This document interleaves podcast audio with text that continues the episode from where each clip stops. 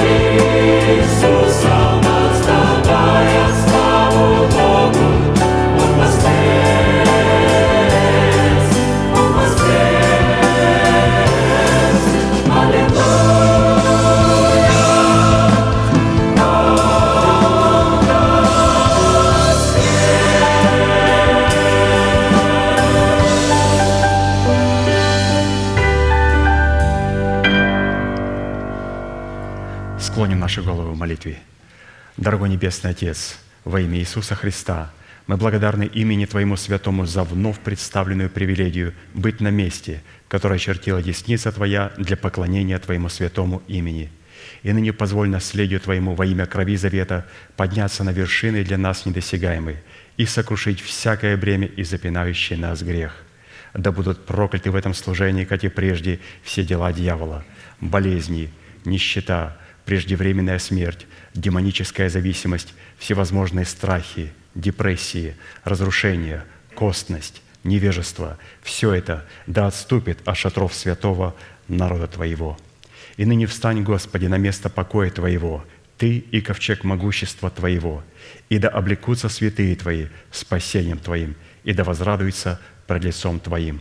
Дай нам больше от Духа Твоего, пропитай нас Духом Твоим святым, позволь нам найти светлое лицо Твое – мы благодарим Тебя, что это служение представлено апостолом Аркадием в Твои божественные руки, и мы молим Тебя, продолжай вести его рукою сильную и превознесенную, великий Бог, Отец и Дух Святой. Аминь. Будьте благословенны, пожалуйста, садитесь.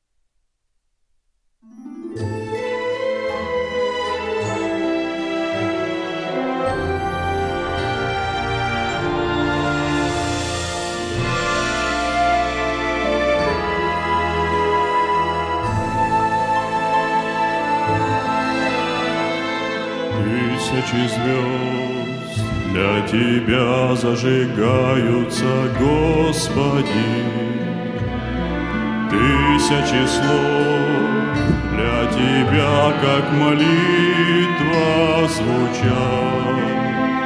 В храме Твоем оживают сердца наши, Господи,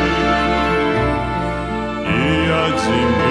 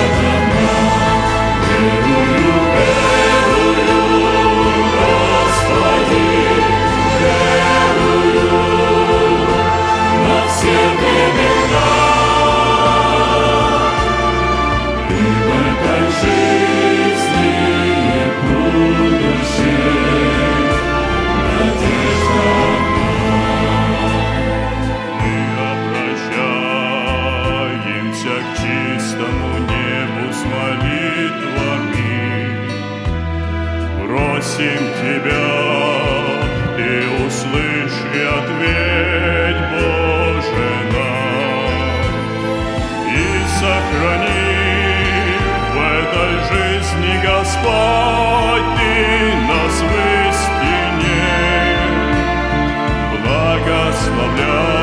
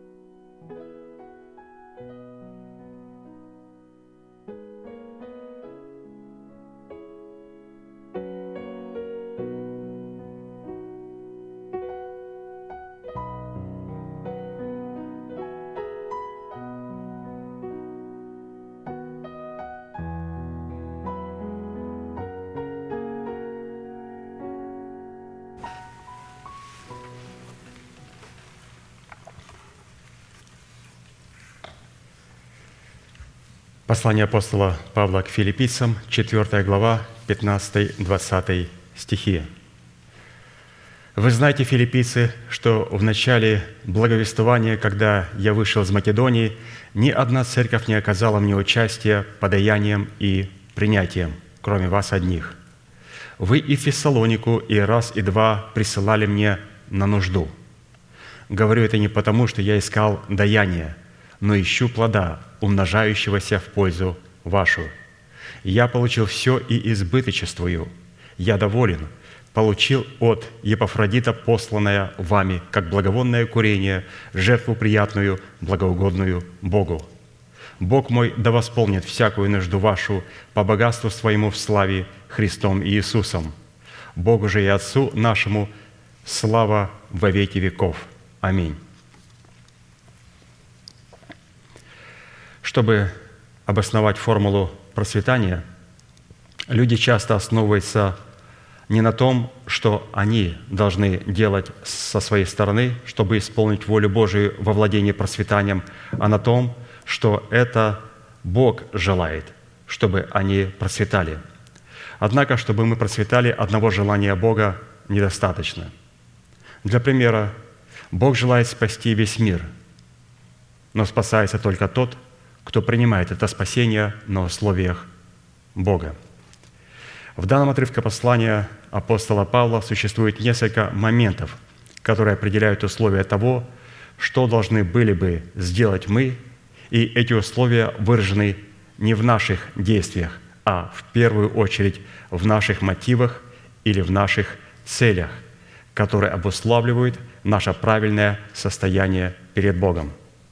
Наше правильное состояние перед Богом – это наш жертвенник, сооруженный в соответствии норм и стандартов, установленных Богом, в то время как наше даяние – это наша жертва, возносимая на этом жертвеннике, который освещает жертву и дает ее, и делает ее святой.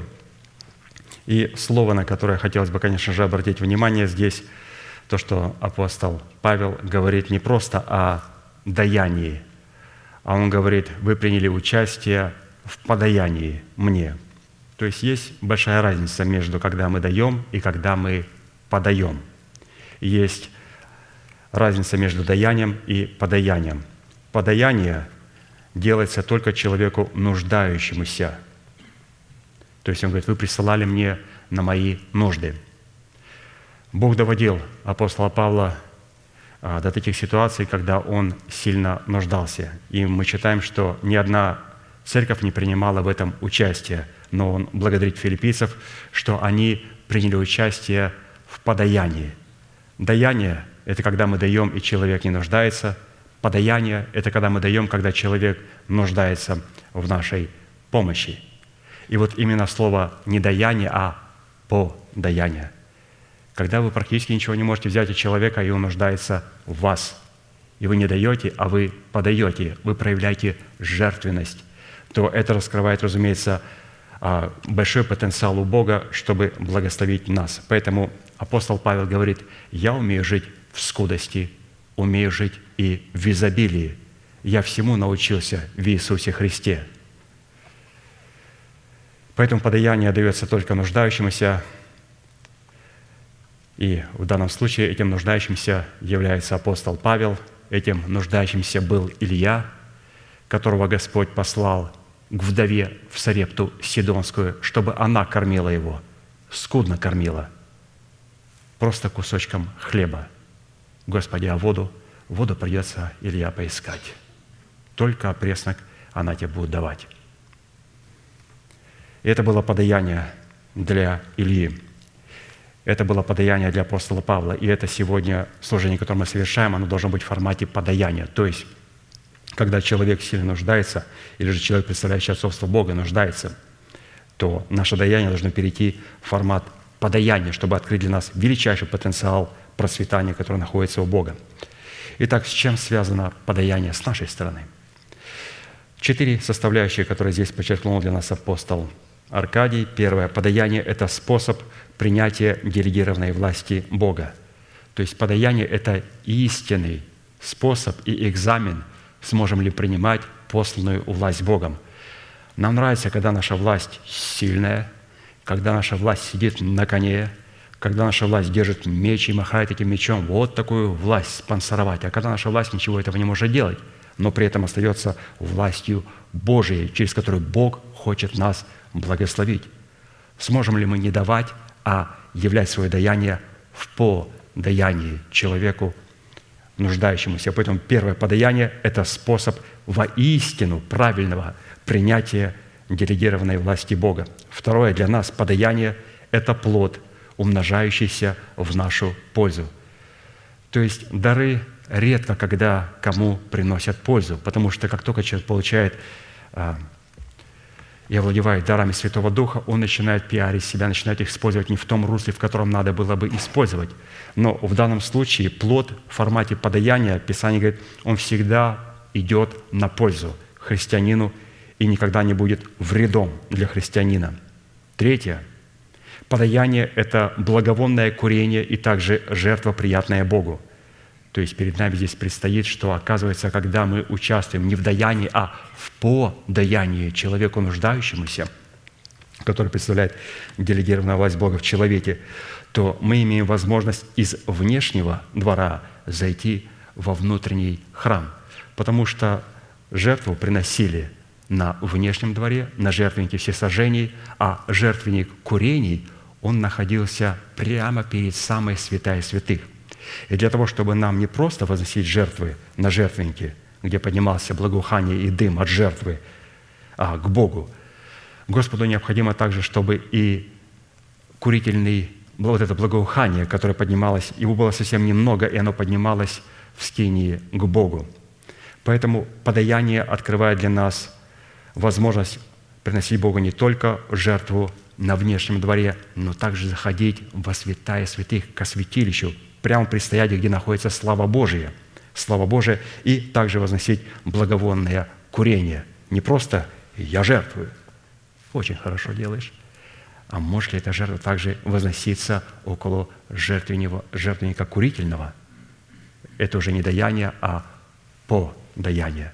Я подаю человеку, а, нуждающемуся. И четвертое подаяние – это проводник, через которой восполняются все наши нужды. Апостол Павел говорит, «Бог мой да восполнит всякую нужду вашу». Он не говорит, «Бог наш да восполнит нужды наши». Он говорит, что «Бог мой, Бог апостола, да восполнит нужды ваши». Потому что все обетования в Нем, в Иисусе Христе, да, и в Нем, в Иисусе Христе, аминь, но только в славу Божью через апостолов. Поэтому Бог да восполнит всякую нужду нашу. И мы сейчас, святые, будем петь псалом и участвовать в этом привилегированном служении и иметь возможность в этом служении подходить прямо к святая святых. Кто мог подумать, что служение десятины приношений позволит нам подойти близко к лицу самого Господа, прямо перед святая святых? Но это при условии, что мы поняли, что мы не служим в даянии Богу, а мы служим в подаянии. Сколько раз мы встречали людей, которые говорят, что я буду инвестировать в богатых проповедников. Иисус говорит, ты будешь инвестировать в того, которого я тебе даю. А он будет иногда богатый, иногда бедный.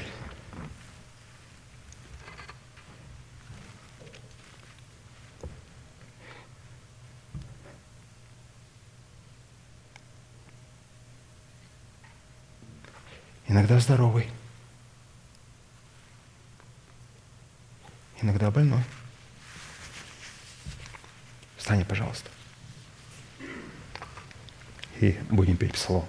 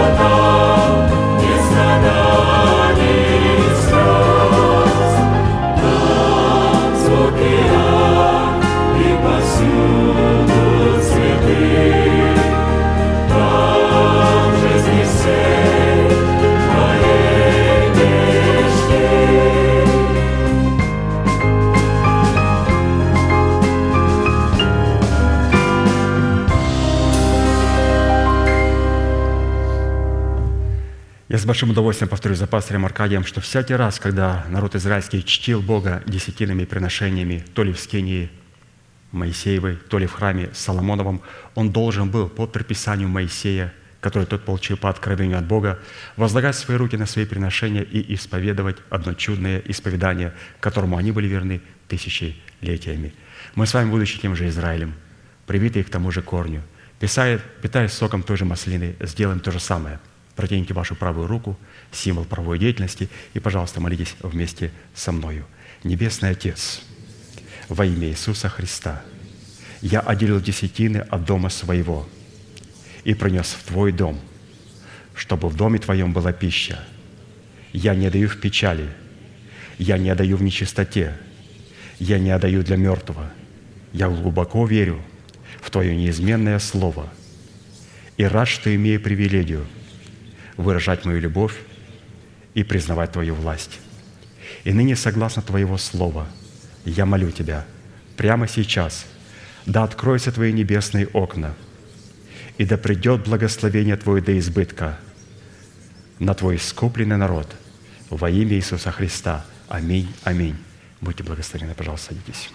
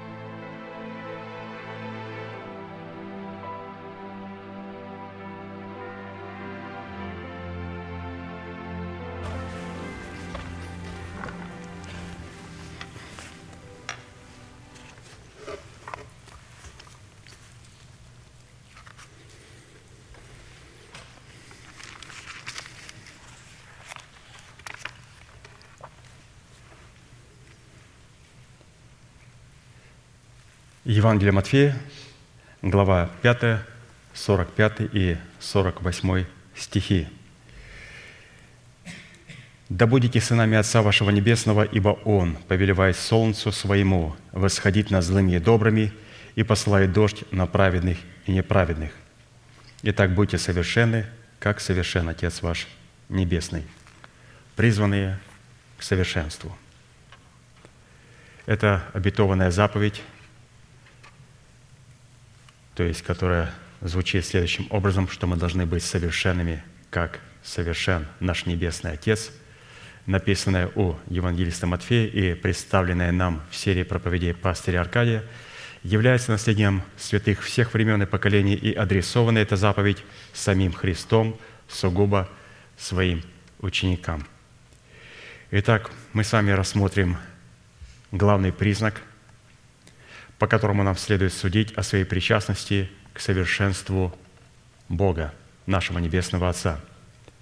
И это будет определяться по нашей способности обличения своей сущности в святую или же в избирательную любовь Бога.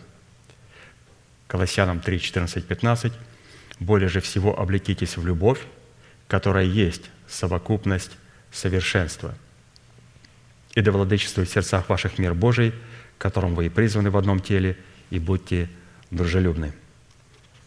Исходя из данного изречения, владычество мира Божьего в наших сердцах возможно только при одном условии, если избирательная любовь Бога будет пребывать в наших сердцах, и мы будем облечены в избирательную любовь Бога. И в отличие от толерантной и эгоистической любви человека, избирательная любовь Бога отличается тем, что она наделена палящей ревностью Бога, Его всеведением и Его абсолютной мудростью, которую никоим образом невозможно использовать в порочных, корыстных и эгоистических целях человека. В силу этого именно сила избирательной любви Бога призвана разрушить державу смерти в нашем теле и на ее месте воцарить воскресение Христова в наших телах и облечь наши тела в воскресение Христова – в лице нашего нового сокровенного человека. Избирательная любовь Бога может пребывать и выражать себя исключительно в атмосфере братолюбия, в которой мы как раз-то и переходим из состояния вечной смерти в состояние вечной жизни. 1 Иоанна 3, 14, 18. Мы знаем, то есть мы не чувствуем, мы не предполагаем, мы знаем на основании написанного Слова Божия, той информации, которую мы получили в формате благовествуемого Слова, мы знаем, что мы уже перешли из смерти в жизнь. Почему вы это знаете? Потому что любим братьев. Нелюбящий брата пребывает в смерти.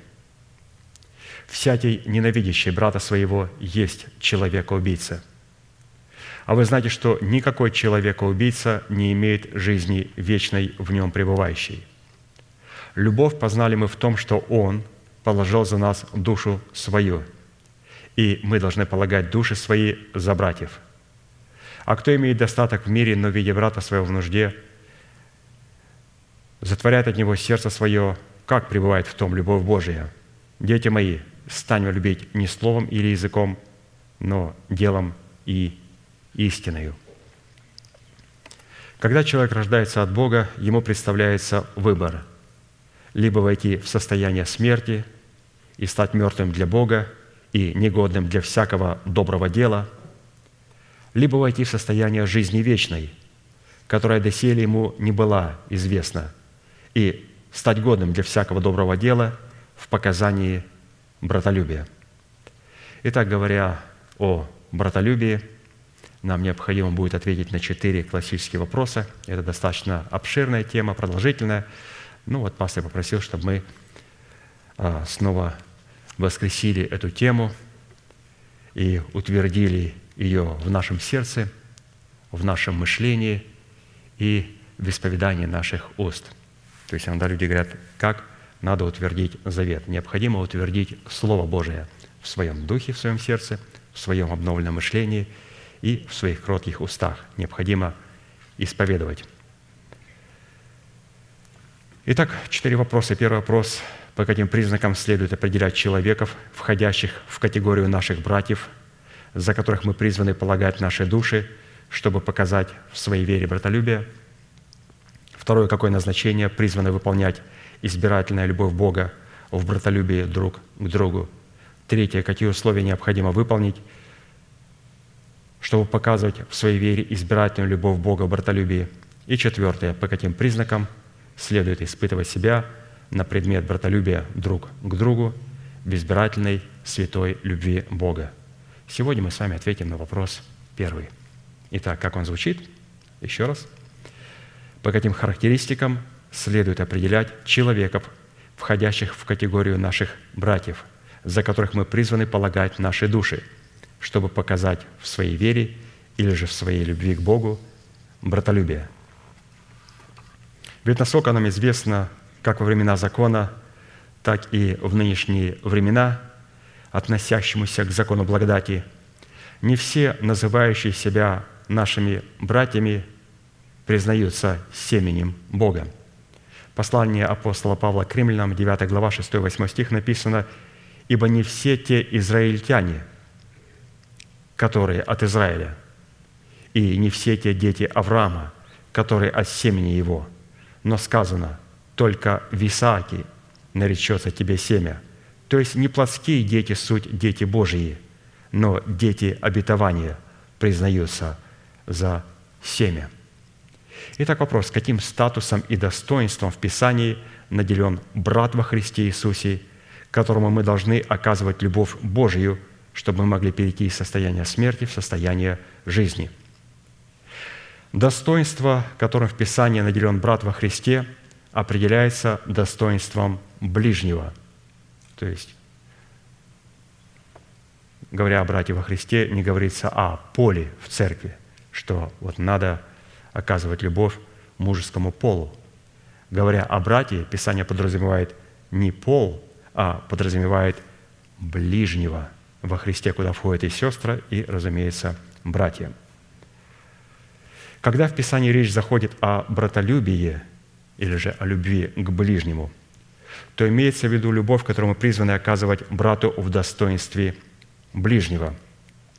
Таким образом, нам следует дать исчерпывающее определение тому, кто может называться и быть нашим братом во Христе Иисусе в достоинстве ближнего.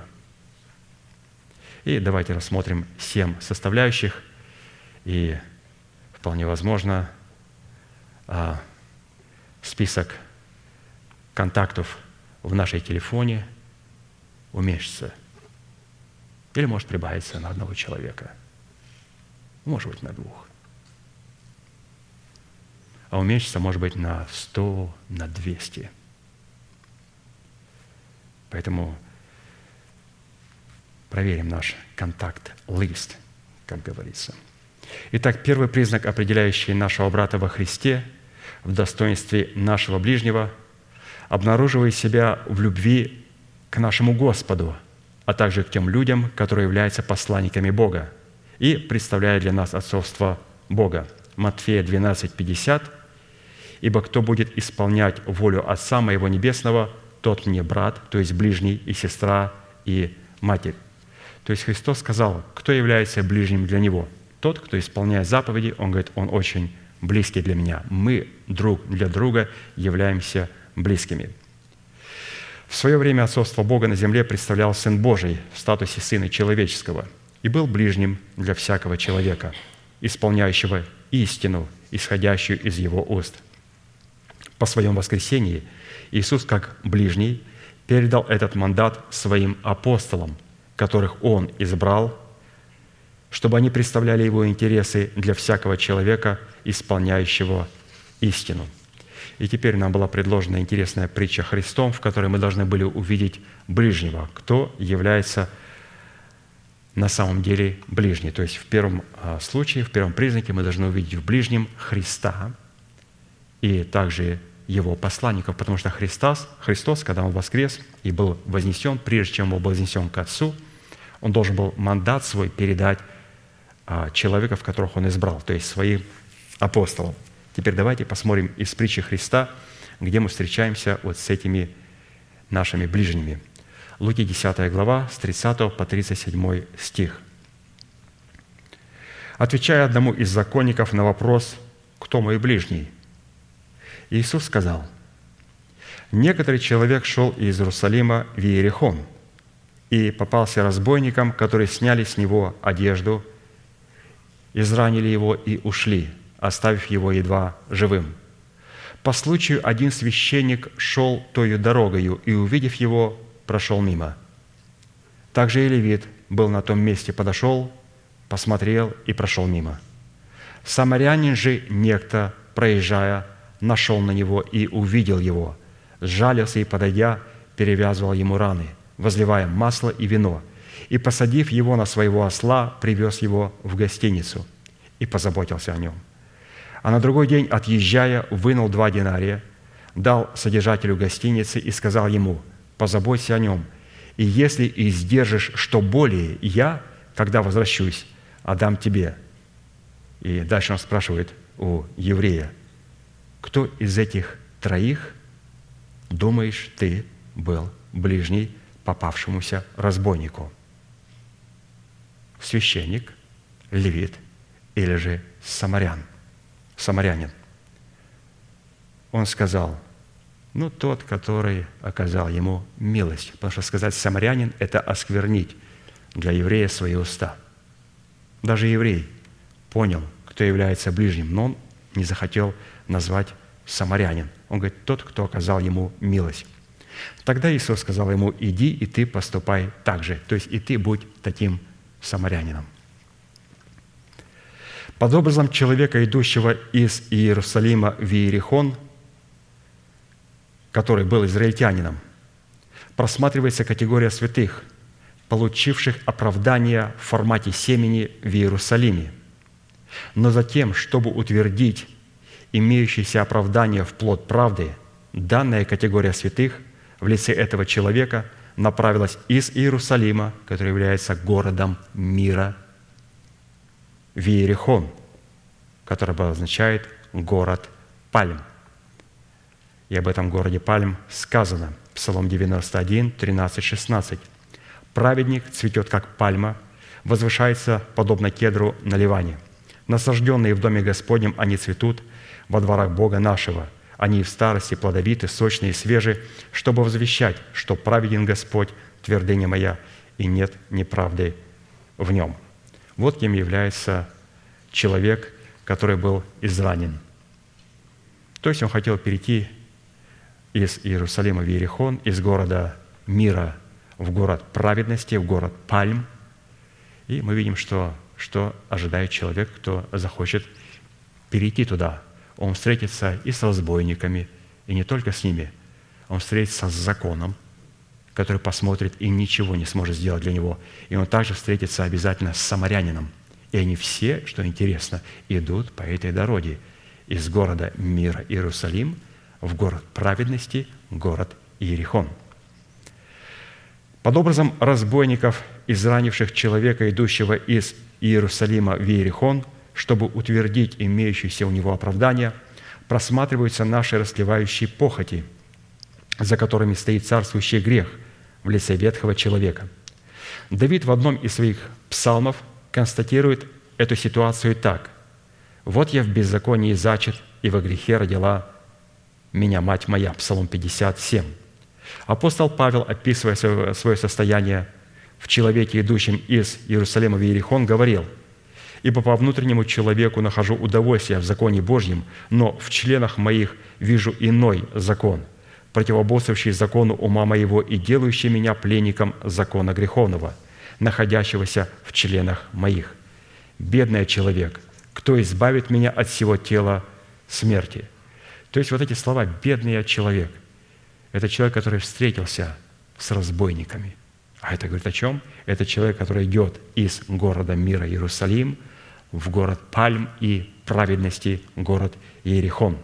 То есть этим был человеком пророк Давид, царь Израилев, также апостол. Такими людьми должны, конечно же, являться и мы. А вот под образом священника и левиты, которые шли той же дорогою и подошли, посмотрели и прошли мимо, мы обнаруживаем в своем теле служение смертоносным буквам – в статусе закона Моисеева, который обнаруживает в нашем теле наличие греха, унаследованного от семени суетной жизни отцов. Римлянам 7, 7.11. «Я не иначе узнал грех, как посредством закона, ибо я не понимал бы пожелания, если бы закон не говорил «не пожелай». Но грех, взяв повод от заповеди, произвел во мне всякое пожелание. Ибо без закона грех мертв, я жил некогда без закона, но когда пришла заповедь, то грех ожил, а я умер. И таким образом заповедь, данная для жизни, послужила мне к смерти, потому что грех, взяв повод от заповеди, обольстил меня и умертвил меня заповедью. Закон, обнаружив в нашем теле программное устройство, содержащее в себе программу греха, дает силу греху, который становится в нашем теле державой смерти. 1 Коринфянам 15, 5, 6. «Жало же смерти – грех, а сила греха – закон». Сила греха – закон, то есть закон Моисея, он дает силу греху. Пока не было закона Моисеева, не было и греха. Но когда Господь в законе сказал, что такое хорошее, что такое плохо, и человек, и об этом слышал человек, и слышал дьявол – Дьявол понял, что, оказывается, пожелание плохо, воровство плохо. И он обольщает человека, и в человеке возникает желание воровать, он крадет, и дьявол говорит, вот вор. Писание говорит, твое, святой Яхве, за грех смерть. Он должен умереть. И, разумеется, закон греха и смерти – это закон, который обнаруживает грех – и осуждает грешника на смерть. Закон греха и смерти не был дан сатаною. Он был дан святым Богом против преступников. И он называется закон греха и смерти, закон, который обнаруживает грех, и закон, который приводит грешника к смерти, если он, разумеется, не получит оправдания от святого Бога, он приведет к смерти – а для того, чтобы получить оправдание, мы позже поговорим, нам необходимо будет учение для того, чтобы рукописание, которое было против нас, оно было уничтожено. То есть учение Господа Иисуса Христа. Без учения люди находятся под проклятием в состоянии смерти. Итак, закон дает силу греху. Когда появилась заповедь, появилась и держава государства греха. Это, например, как вот террористическая организация ИГИЛ. Она есть и в России, и в других больших странах – то есть до тех пор, пока а, не обозначено было законом, что такое террористическая организация, ее никто не знал. Ну, были там преступления там, но когда сказали, что эта организация преступная, то эта организация консолидировалась со своими идеями, и в государстве образовалось другое государство, террористическое государство ИГИЛ. Его раньше не было, но оно образовалось. и все единомышленники идут туда, и оно растет. То есть Богу только было необходимо сказать, что такое зло, и дьявол говорит, благодарю, теперь террористическая организация приобретает свои рамки и начинает расширяться в человеке. То есть вы видите, заповедь, когда Бог сказал, что такое зло, дьявол производит через нашу же собственную душу, которая не пришла через смерть, и начинает расширять эта террористическая организация в лице ветхого человека внутри нас, чтобы оно завладело всем нашим телом, всем миром. Потому что у идил одна цель. Они знают, что они государство. И они, у них одна цель – это завоевать полностью весь мир, не ислам. Они ненавидят мусульманов и ислам. Потому что мусульманство и ислам, который сегодня, это далеко не тот, который был в начале. Ислам, мусульмане в начале, это был соединение иудаизма с христианством – и то, что мы видим сегодня называется мусульманством, это не, не является мусульманством, это на самом деле терроризм какой-то. Но раньше поначалу этого не было. Почему? Потому что туда вошли а, вот эти все идеи, искажающие истину и так далее. И поэтому у них цель завладеть всем миром у этих разбойников.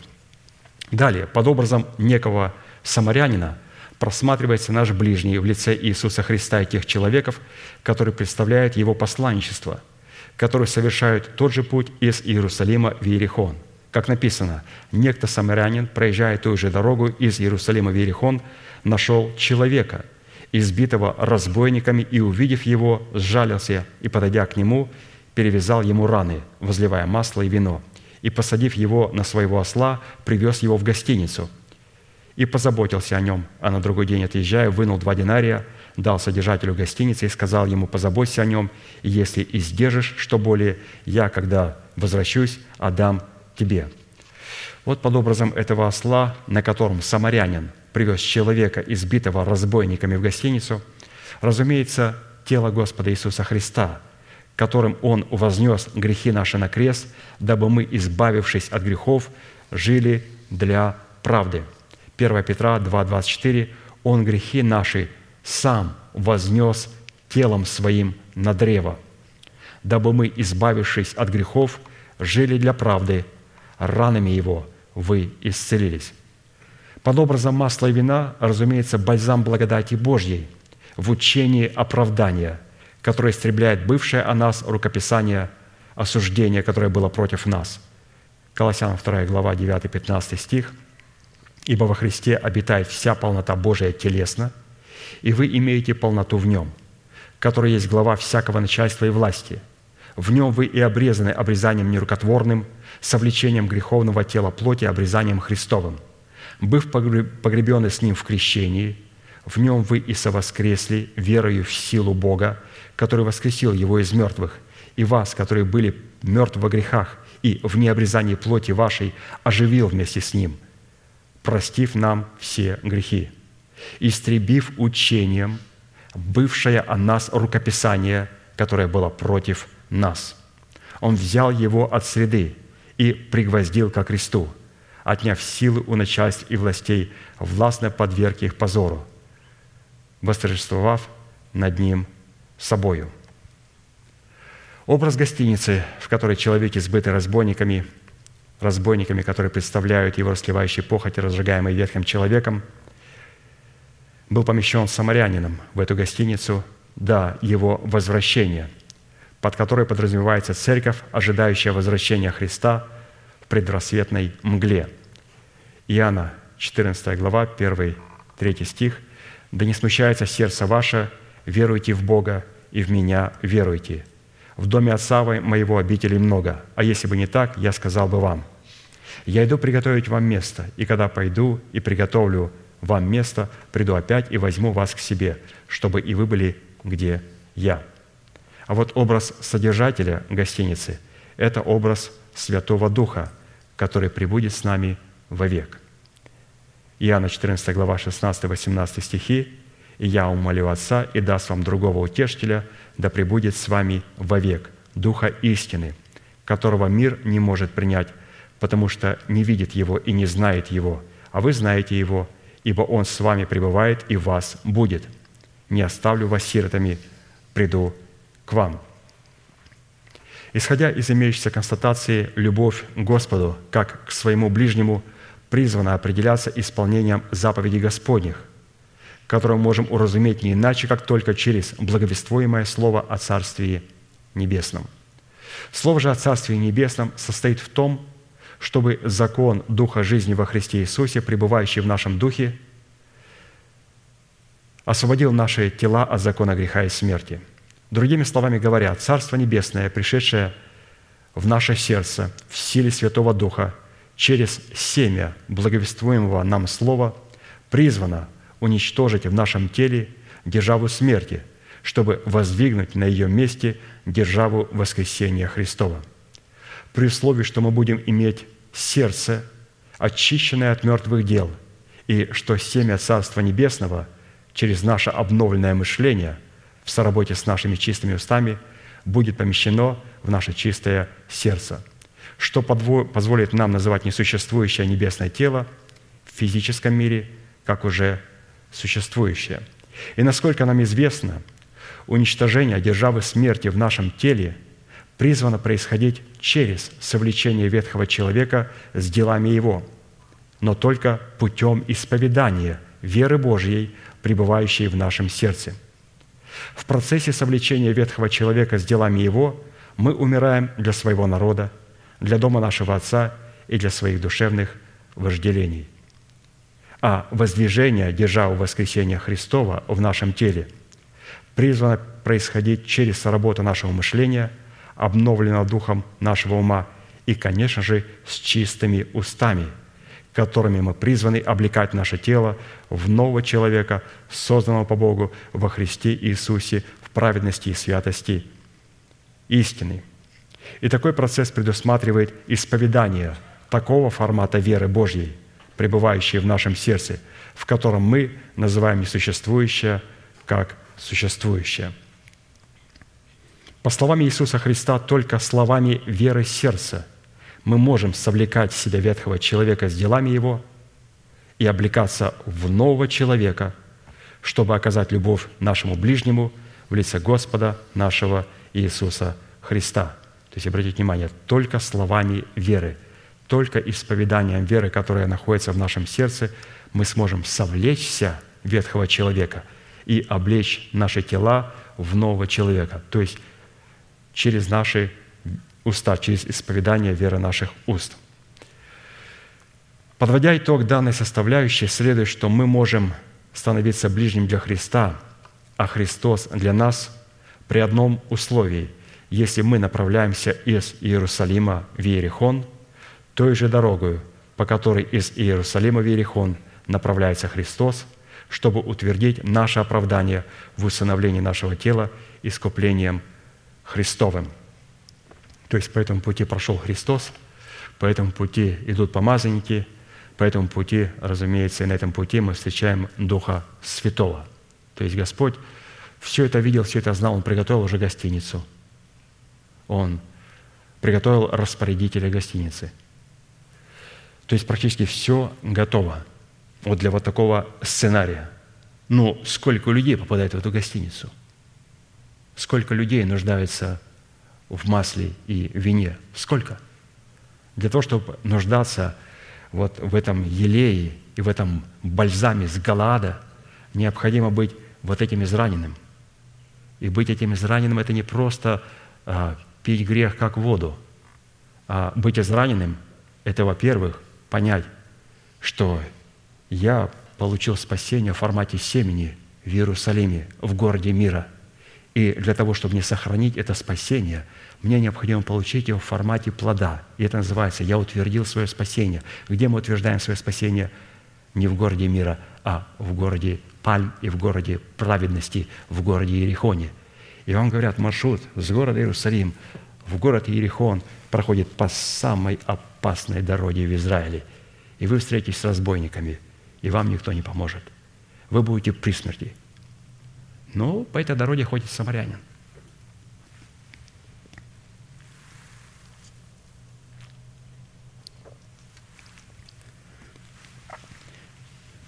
И на этой дороге уже есть гостиница. Для отдыха нет. К сожалению, это санаторий. Это не отель, не казино – Сынок, это санаторий. в котором тебя будет приводить в чувство. У Бога нету казино. У Него есть санатории, где приходят святые для того, чтобы стать лучше, для того, чтобы нечто утвердить. На этом месте не собираются люди, чтобы показать свою святость друг перед другом. Мы собираемся сюда для того, чтобы стать как Господь Иисус Христос. Иногда люди притыкаются. Да, какие там люди. Знаю этих верующих. Вы не знаете верующих. Мы хотим стать как Христос. И мы здесь не для того, чтобы кичиться своей святостью, для того, чтобы стать как Господь.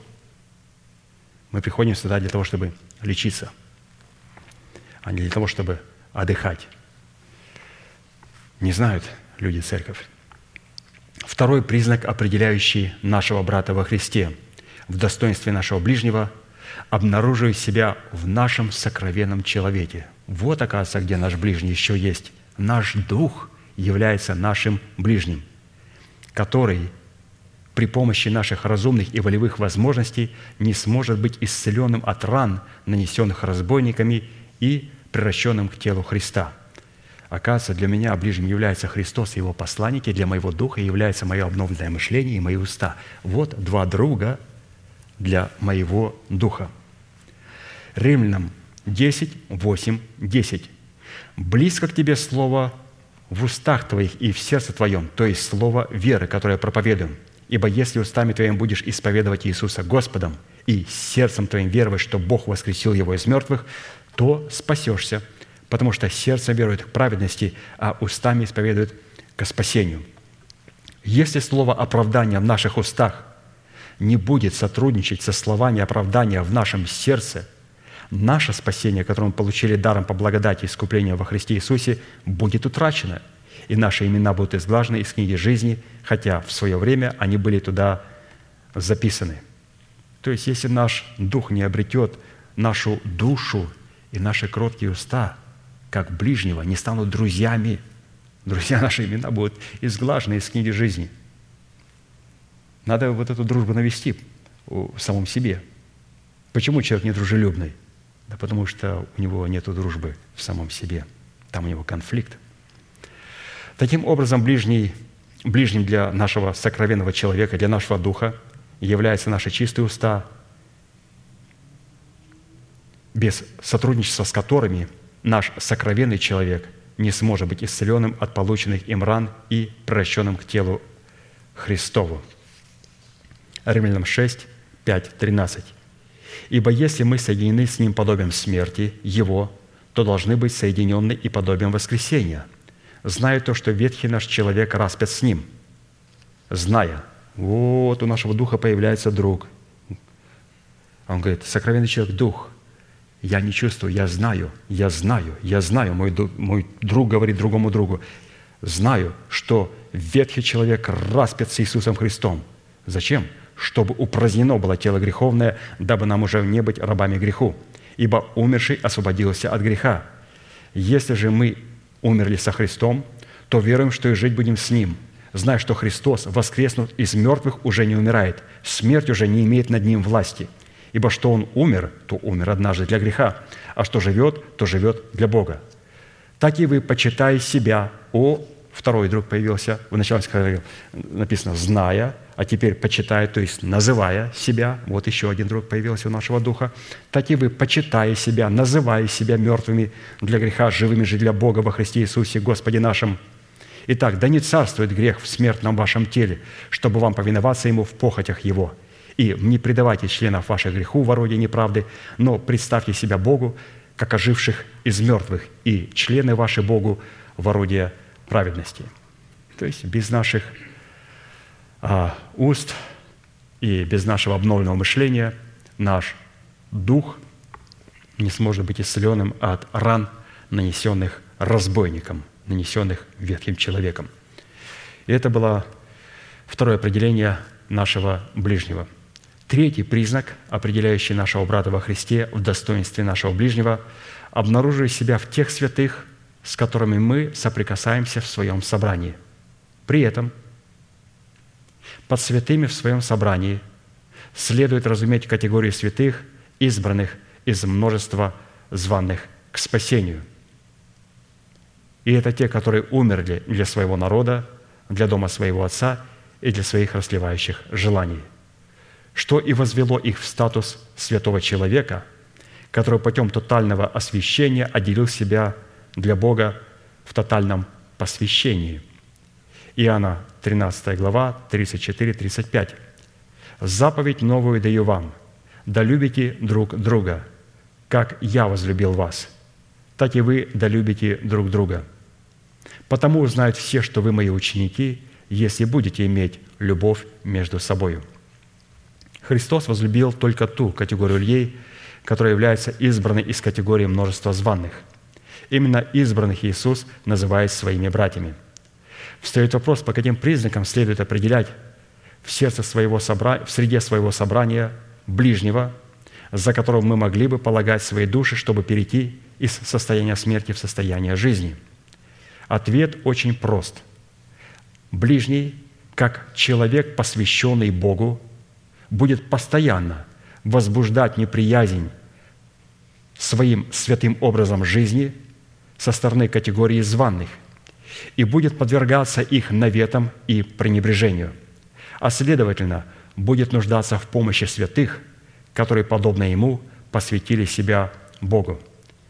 То есть есть такие святые, на которых смотрят даже в нашем собрании и говорят, ай-яй-яй, как ты относишься к своей матери?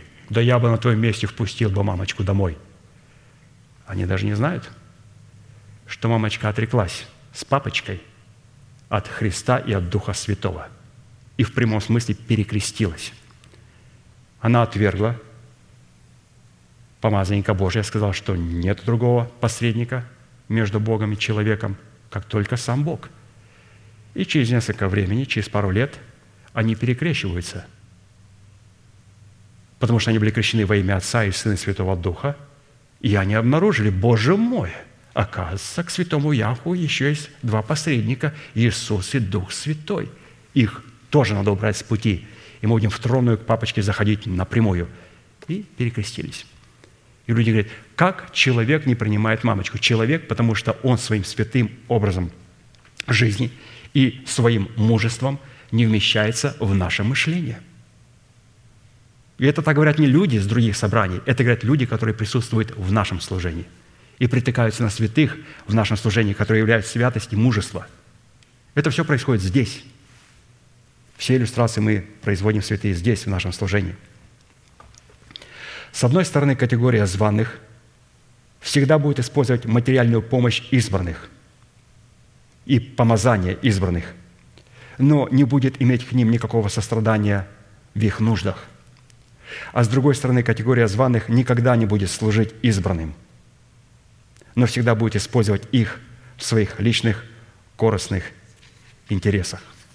Поэтому, святые, вот кто является нашим ближним – и если в измерении закона Моисеева народ Божий призывался любить ближнего своего, как самого себя, то в измерении закона благодати мы призываемся любить друг друга так, как возлюбил нас Христос, то есть полагать душу свою друг за друга.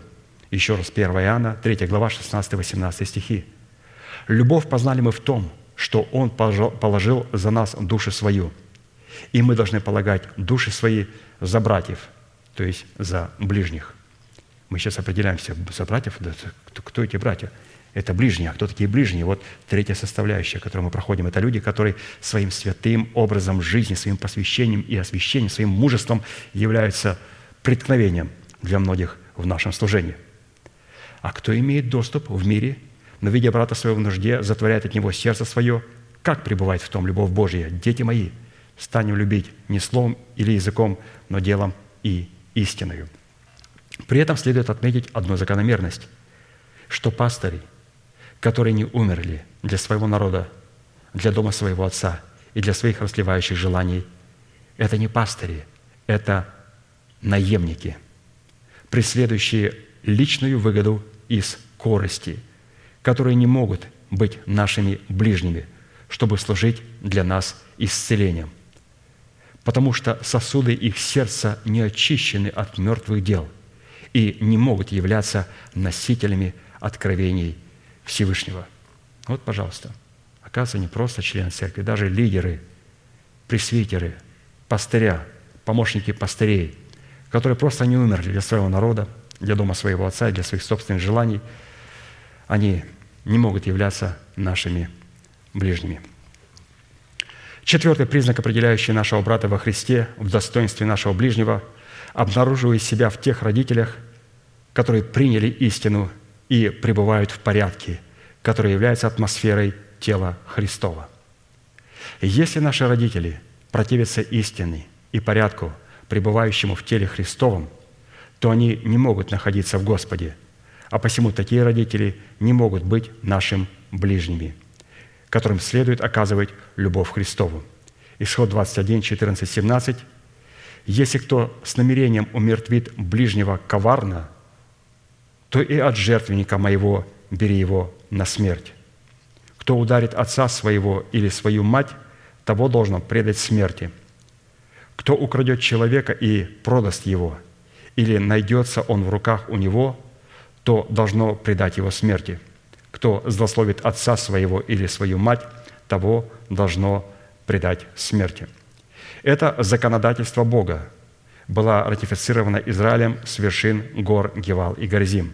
Второзаконие 27, 16, 17 проклят злословящий отца своего или матерь свою. И весь народ скажет Аминь. Проклят нарушающий меши ближнего своего, и весь народ скажет Аминь. И так далее, и так далее, и так далее. То есть мы видим о том, что это слышал сатана, это слышали душевные люди, это слышали святые люди. И сатана говорит, вот здесь написано, злословящий отца и мать свою, если ты не являешь ним а, такого расположения – то ты проклят. Теперь, сатана берет повод от заповеди, чтобы умертвить нас, заповеди, чтобы лишить нас дерзновения. Теперь нам нужно учение Христа, потому что посредством учения Христа можно истребить а, то рукописание, которое было против нас. Потому что нельзя к этому закону подходить однобоко. Нужно рассмотреть его в учении Христа. Если наши родители по крови принимают истину, начальствующего учения Христова, и следуют по его пути, то к ним всегда следует относиться как к своим ближним.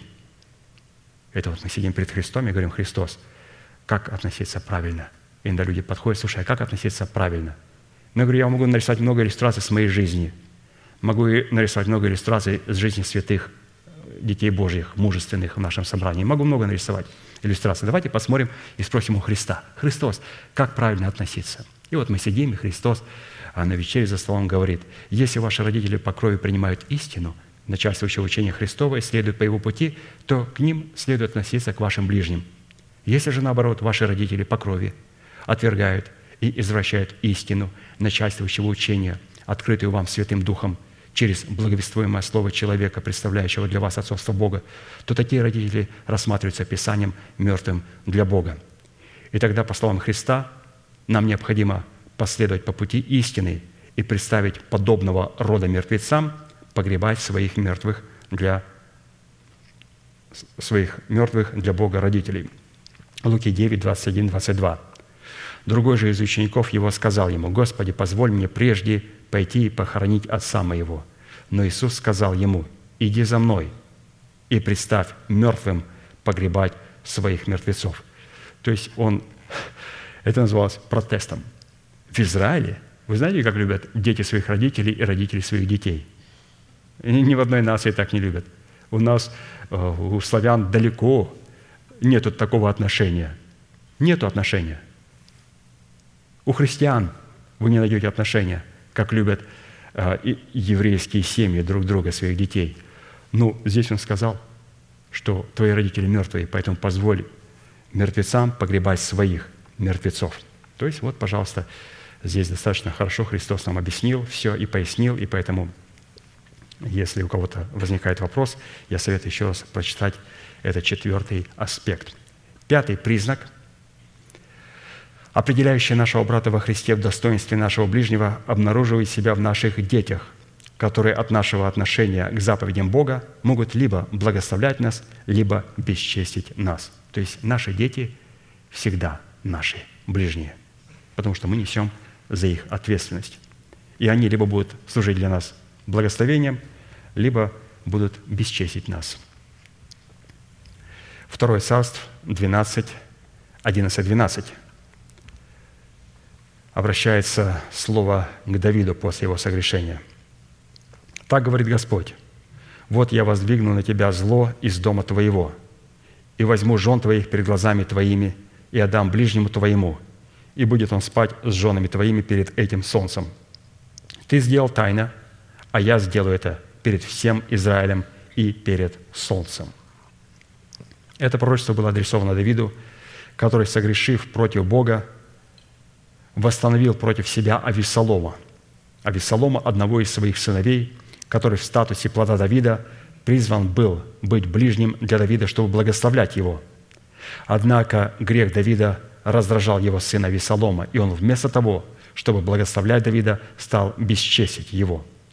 Но когда Давид покаялся, то Бог восстановил его в статусе ближнего для своих детей, и тогда другой сын Давида, Соломон, стал благословением для Давида. Когда мы ведем неправильный образ жизни, наши дети раздражаются, унывают и служат для нас бесчестием. Колоссянам 3, 21. «Отцы, не раздражайте детей ваших, дабы они не унывали». Еще Ефесянам 6, 4. «И вы, отцы, не раздражайте детей ваших, но воспитывайте их в учении и наставлении Господнем». То есть показывайте пример и обязательно говорите к ним. Не просто я покажу сыну пример. Сын не поймет просто пример. Надо говорить постоянно о заповедях Божьих. Надо говорить, проповедовать, чтобы они постоянно слышали Слово Божие в Церкви Божией, либо когда мы с ними общаемся. Потому что мы смотрим на этот пример, ну это, ну это отец. Я же не отец, я сын. Но это же апостол. Вот апостол пускай живет такой святой жизнью. Но когда апостол взял это, поместил в конспект и передал нам – проповедовал нам, сказал нам, объяснил, и мы сказали, что эта обетованная заповедь принадлежит нам, то тогда теперь эта заповедь начинает с нами работать. Мы видим наглядное пособие, пример в его жизни и слышим его слово. И это помогает нам. Поэтому просто показать пример недостаточно. Показать пример и сказать слово, вот это сможет довести нас до победы. Мы раздражаем наших детей и утрачиваем в них статус нашего ближнего, когда мы начинаем служить чуждым богам и раздражаем Господа. Второзаконие 32, 16, 21. «Богами чуждыми они раздражали Его, и мерзостями разгневали Его. Приносили жертвы бесам, а не Богу, богам, которых они не знали, новым, которые пришли от соседей, от которых не помышляли, и о которых не помышляли отцы ваши. А заступника, родившего тебя, ты забыл, и не помнил Бога, создавшего тебя. Господь увидел и в негодовании пренебрег сынов своих и дочерей своих и сказал, «Скрою лицо мое от них, и увижу, какой будет конец их. Ибо они род развращенный, дети, в которых нет верности. Они раздражали меня не Богом, суетными своими огорчали меня». И, разумеется, когда мы такое делаем, то потом, а, вот когда мы раздражаем так Бога, то Господь отворачивает от нас лицо. И потом наши дети начинают отворачивать от нас лицо. Отворачивать от нас лицо. И начинают бесчестить нас. То есть, конечно же, а, не, не во всякой ситуации надо говорить, а когда, например, сын ушел в притче. Он не ушел для того, чтобы бесчестить отца. Он ушел для того, чтобы привести а, вот эту державу смертью Э, в полное разрушение в своей жизни. Поэтому а, здесь надо быть тоже очень осторожными, когда мы говорим, что «а вот у этого святого человека, вот где его? Да, его все дети здесь, а вот, вот где вот два сына, или где его дочь у этого человека, если он святой? Он что, его тоже раздражал? Нет. иногда Господь использует так, что приобрести этого человека просто необходимо увидеть перед своим лицом а, рожки, которым питаются свиньи, и сказать, «Боже мой, у моего отца намного лучше. Я оказался со свиньями. Так надо же прийти в это состояние. И поэтому, когда он пришел, осудил, возненавидел, отрекся от своего народа, дома своего отца, от своих рассевающих желаний, от всего греховного, и вернулся к Небесному Отцу и был восстановлен в звании. Поэтому а, все эти э, аспекты требуют еще раз тщательного рассуждения, чтобы в них вникнуть и правильно понять, чтобы нам не искажать и не применять это к ближнему. Святые, давайте согласимся так. Ни в коем случае да сохранит нас Господь, чтобы мы сказали, о, о, о, это вот у нее, вот у нее вот это сын, вот что-то она неправильно перед Господом сделала, что так с сыном ее происходит. Давайте согласимся, в нашем собрании, по крайней мере, в служении, мы не будем этим заниматься. Есть много церквей, которые хотят этим заниматься, пускай они занимаются. Наше служение не будет заниматься этим, а, этими делами. Только обращаем к себе и только а, себя в Господа Иисуса Христа облекаем. Шестой признак, определяющий нашего брата во Христе в достоинстве нашего ближнего, обнаруживая себя в особого рода слепых, пришельцах, сиротах и вдовах. Вот кто наши ближние. Второзаконие 27, 18, 19. «Проклят, кто слепого сбивает с пути». И весь народ скажет «Аминь». «Проклят, кто превратно судит пришельца, сироту и вдову». И весь народ скажет «Аминь». Исходя из данной констатации, эти четыре признака и достоинства определяют суть нашего ближнего. Образно слепота – это первая категория людей, слепые. Образно слепота, определяющая достоинство ближнего и отличающая его от категории званых – это признак доверия Богу, в котором человек следует по путям правды к усыновлению своего тела искуплением Христовым. В силу достоинства слепоты Господь через человеков, представляющих Его в достоинстве ближнего, ведет, как исполин, как муж брани, возбудить ревность, возовет и поднимет воинский крик и покажет себя сильным против врагов своих. Исайя 42, 13, 20. Господь ведет, как исполин, как муж брани возбудит ревность, возовет и поднимет воинский крик – и покажет себя сильным против врагов своих. А, это, ради кого это он будет все это делать? Это, наверное, а, Папе Римском написано, да, или о ком?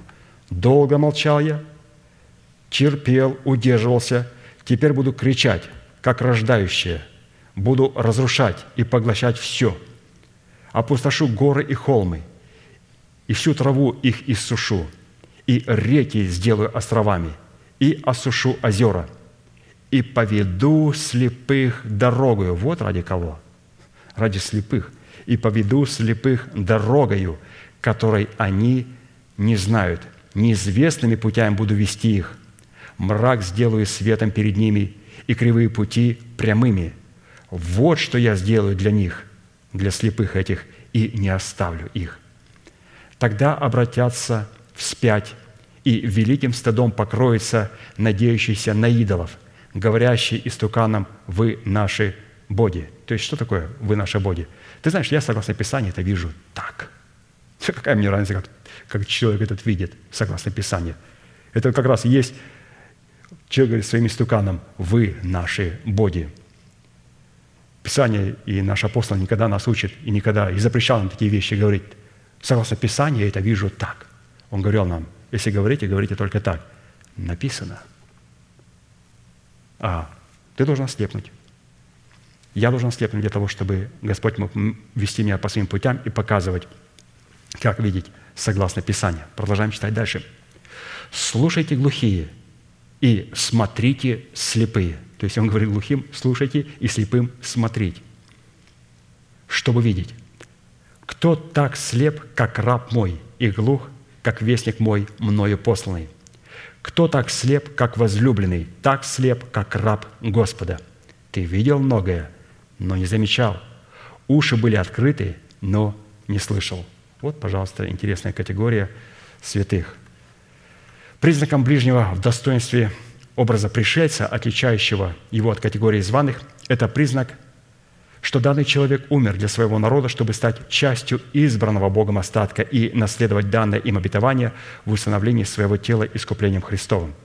Поэтому, если я не умер для своего народа, откуда вот мы родом, то я могу находиться в церкви, но я не буду являться органической причастностью к телу Христова. То есть мы умираем для чего? Для своего народа, например. Мы умираем для своего русского народа, для украинского народа, для немецкого, испанского народа. Для чего? Для того, чтобы стать, во-первых, причастниками а, тело Христова. И через это потом явиться благословением для нашего русского, украинского и других народов. Но только через причастие органическое к телу Христову. Вот посмотрите, как сделала Руфь, мавитянка. Руфь, 1 глава, 16-17 стих. «Но Руфь сказала, не принуждай меня оставить тебя и возвратиться от тебя. Но куда ты пойдешь, туда и я пойду, и где ты жить будешь, там и я буду жить. Народ твой будет моим народом, и твой Бог моим Богом. И где ты умрешь, там и я умру, и погребена буду. Пусть то и то сделает мне Господь, и еще больше сделает. Смерть одна разлучит меня с тобою». Вот Руф Мамитянка умерла для своего народа. И она вошла в родословную Господа Иисуса Христа. Важно ли умирать для своего народа? Важно. Следующим признаком ближнего в достоинстве образа сироты, сироты, то есть был слепой, теперь человек, который стал пришельцем, а вот теперь сирота. Сирота, отличающая его от категории званых, это признак, что данный человек умер для дома своего отца, чтобы наследовать установление своего тела искуплением Христовым. 1 Петра 1, 18, 21. «Зная, что нет ленным серебром или золотом искуплены вы от суетной жизни, переданной вам от отцов, но драгоценную кровью Христа, как непорочного и чистого агнца, предназначенного еще прежде создания мира, но явившегося в последние времена для вас, уверовавших через Него в Бога, который воскресил Его из мертвых и дал Ему славу, чтобы вы имели веру и упование на Бога. А вот признаком ближнего в достоинстве образа вдовы, отличающего его от категории званых, это признак, что данный человек умер для царствующего греха в своем теле, осуществляющего в его теле роль мужа в расливающих желаниях похоти и помыслов – чтобы наследовать усыновление своего тела искуплением Христовым. Ефесянам 6, 4, 22, 24. Отложить прежний образ жизни ветхого человека, истлевающего в обосительных похотях, обновиться духом ума вашего и облечься в нового человека, созданного по Богу в праведности и святости истины. То есть вот эти четыре качества должны пребывать в нашем сердце и тех святых, которые находятся с нами, для того, чтобы мы могли быть ближними друг для друга – и седьмой признак, последний заключительный признак, то есть мы говорим о том, кто является нашим ближним. То есть мы не сможем облечься в совершенство Небесного Отца, если мы не предоставим такой возможности для Духа Святого облечь себя во святую избирательную любовь Бога. А святая избирательная любовь Бога всегда присутствует только в атмосфере братолюбия. А что такое братолюбие? Это не любовь к мужскому полу, или, а это любовь к ближнему. А кем является ближний? Вот седьмая составляющая. Седьмой признак, определяющий нашего брата во Христе в достоинстве нашего ближнего, обнаруживая себя в категории людей, пребывающих в жилище Бога на святой горе Бога. То есть еще одна грань, которая показывает верующего человека, который в нашей церкви может быть для нас ближний. Оказывается, но ну, не каждый святой может являться ближним – в нашем служении. Не каждый святой. Это не говорит о том, что мы должны ими пренебрегать. Это говорит о том, что мы должны понимать, что не каждый человек является ближним, и мы должны любить всех святых, которые находятся в этом служении, и дорожить, как навесом золота, теми святыми, о которых мы вот здесь читаем, и которых мы находим на страницах Слова Божьего. Итак, кто это такие святые, которые пребывают в жилище Бога, и это жилище находится на высокой и святой горе Бога – Псалом 14, 1, 3. «Господи, кто может пребывать в жилище Твоем?» Кто скажет, вот, вот, пожалуйста, вот я член церкви. Удостоверение. Нет. Господи, кто может пребывать в жилище Твоем? Кто может обитать на святой горе Твоей? Вот наше удостоверение. Тот, кто ходит непорочно и делает правду – и говорит истину в сердце своем. Тот, кто не клевещет языком своим, не делает искреннему своему зла, и тот, кто никогда не принимает поношения на ближнего своего. Вот кто является ближней. И а, не стоит смотреть по сторонам, смотрю на себя, говорю, Господи, Ты знаешь, надо подтянуть, надо подтянуть. Тут некоторые вещи прям режут. Ну, не клевещу, не клевещу своим языком, никогда не говорю. Но иногда, когда говорят негативное, молчу. А надо было просто встать и уйти. Или просто сказать, что ну, не могу уйти за столом, тут 10 человек, тут 10 человек, и начинают говорить, не имея ответственности за человека, о человеке. Ну, не могу выйти, да, сказать, что, вы знаете, можно, пожалуйста, в моем присутствии не говорить негативно о наших святых. Об этом может говорить человек, который несет за него ответственность. Пастырь, апостол. То есть они имеют право говорить об этом человеке так, а мы-то не знаем до конца, почему вот мы делаем. То есть, когда мы так делаем, мы говорим, что мы не являемся ближними, за которых надо полагать свою душу. То есть, ну, вот седьмой пункт, как будто он ну, настолько сократил, и так было мало, и так было мало, так уже ну, чуть ли все к нулю сводится. Исключение из правил. Как только наши ближние отступают от Бога и начинают ходить другим богам, они утрачивают свое место и достоинство – в наших сердцах быть ближними. Другими богами, которые начинают кадить люди, утрачивающие статус ближнего, является самовольное служение, в котором они отрицают порядок Бога. И вместо того, чтобы искать Бога как благословляющего, помазующего или дарителя, они начинают искать Его благословений, Его помазания – и дары Святого Духа. И таким образом трансформируется в нечестивых и беззаконных людей, с которыми необходимо разрывать всякое отношение и удаляться от них. В противном случае они развратят наши добрые нравы, и мы наследуем уготованные им погибель. Исход 32, 26, 29. «И стал Моисей в воротах стана и сказал, кто Господень ко мне? И собрались к нему все сыны Левиины, и он сказал им, так говорит Господь Бог Израилев, возложите каждый свой меч на бедро свое, пройдите по стану от ворот до ворот и обратно, и убивайте каждый брата своего, каждый друга своего, каждый ближнего своего. И сделали сыны Левийны по слову Моисея. И пало в тот день из народа около трех тысяч человек». Ибо Моисей сказал, «Сегодня посвятите роте ваши Господу, каждый в сыне своем и брате своем, да не спошлет он вам сегодня благословение». Итак, когда мы разрываем отношения с людьми, разрываем отношения с людьми, которые воспротивились порядку в теле Христовом и вышли от нас, понося нас и извращая учение истины, называя выбросы своего собственного надменного ума иным благовествованием, мы таким образом посвящаем наши руки Господу. То есть а, в законе таких людей умершвляли. Но мы живем в Новом Завете. В Новом Завете.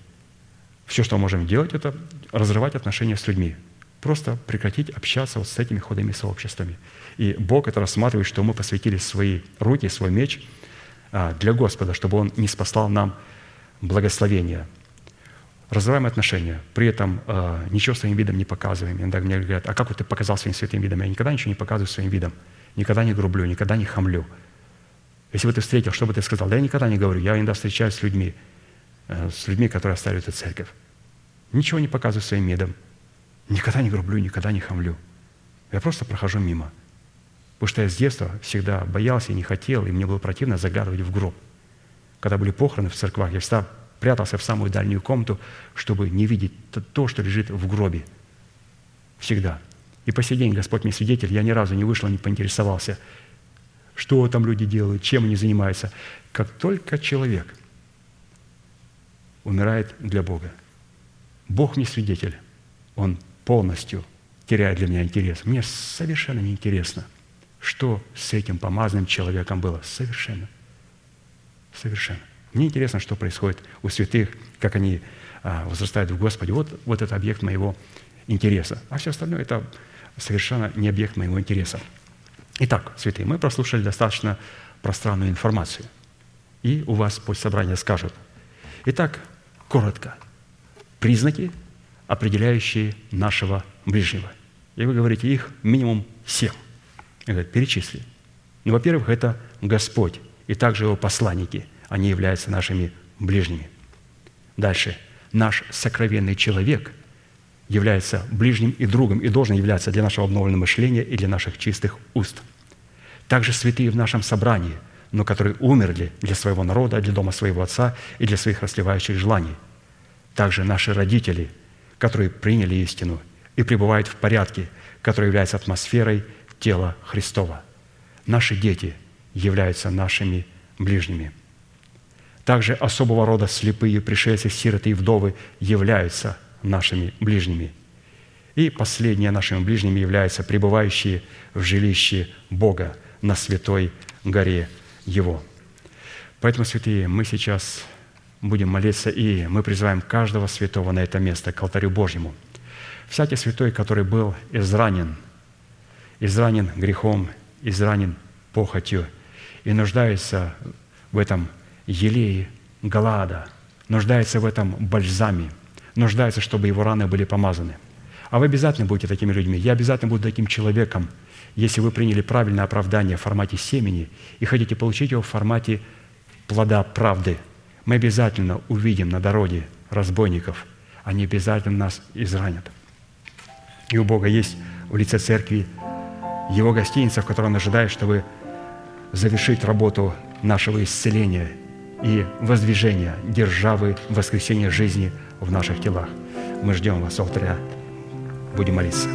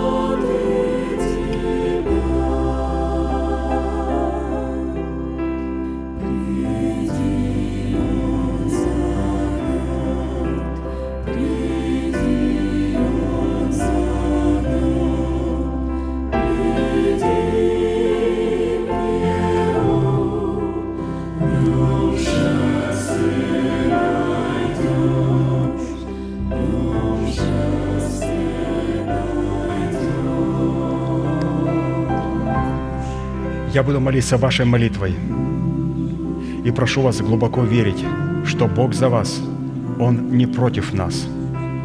Он возлюбил нас своей вечной любовью. Он даровал нам дело своего искупления. Он встал между нами и нашими врагами, чтобы защитить нас и поднять нас до своего святого уровня. Глаза закрыты – это элемент тайной комнаты, руки подняты к небесам – это знак того, что наши руки без гнева и сомнения – Молитесь, пожалуйста, вместе со мною. Небесный Отец, во имя Иисуса Христа, я прихожу к Тебе, и на этом святом месте, в собрании святого народа Твоего, я раскрываю мое сердце, чтобы Ты мог увидеть мою боль, мое страдание, мою рану, нанесенную грехом и похотью, которые я ненавижу и от которых я отрекаюсь я прихожу к Тебе с моей болезнью, страхами, попорной честью, поруганным достоинством. Прошу Тебя, прости меня, омой меня, очисти меня, исцели меня, восстанови меня, защити меня, оправдай меня. И прямо сейчас, перед небом и адом, я хочу исповедовать, что согласно Твоего Слова я омыт, я очищен – я исцелен, я восстановлен, я оправдан, я спасен. Да благословит тебя Господь, да презрит на тебя светлым лицом своим и помилует тебя и дадаст тебе мир. Да падут вокруг тебя тысячи и десятки тысяч, одесную тебя, а к тебе не приблизятся. Да придут на тебя благословения гор древних и холмов вечных. Да будет низвержена с шумом держава смерти из тела твоего, и да будет на ее месте воздвигнута держава воскресения. Да придет все это на тебя и на все потомство твое, и весь народ да скажет Аминь.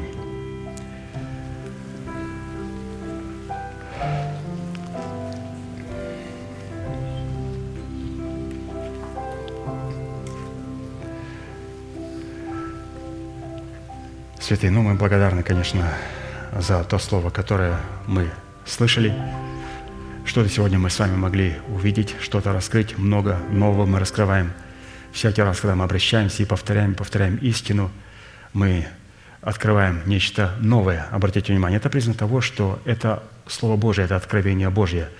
Не потому, что мы забыли. Иногда говорят, как сделать так, чтобы была хорошая память? Я говорю, ты знаешь, ты обратился не в тот адресат, у меня не очень хорошая память. А, суть не в хорошей памяти. Суть в том, что мы имеем дело со Словом Божьим. И всякий раз, когда мы что-то проходим и вспоминаем, оно будет звучать по-новому, по-новому. А это о чем говорит? Что необходимо постоянно пребывать в этом Слове, рассуждать. Вот для этого у нас есть прекрасные ячейки, благословенные Богом, где мы это продолжаем делать. Ну, провозгласим наш неизменный манифест – могущим уже соблюсти нас от падения и поставить пред славою Своею непорочными в радости, единому, премудрому Богу, Спасителю нашему, через Иисуса Христа, Господа нашего, слава и величие, сила и власть прежде всех веков, ныне и во все веки. Аминь. Благодарю за вашу молитву, за ваше служение, за ваше участие. Будьте благословенны в вашем пути и в жилищах ваших. Следующее собрание будет во вторник на этом же месте в 7 часов вечера. Ну, можете поприветствовать друг друга.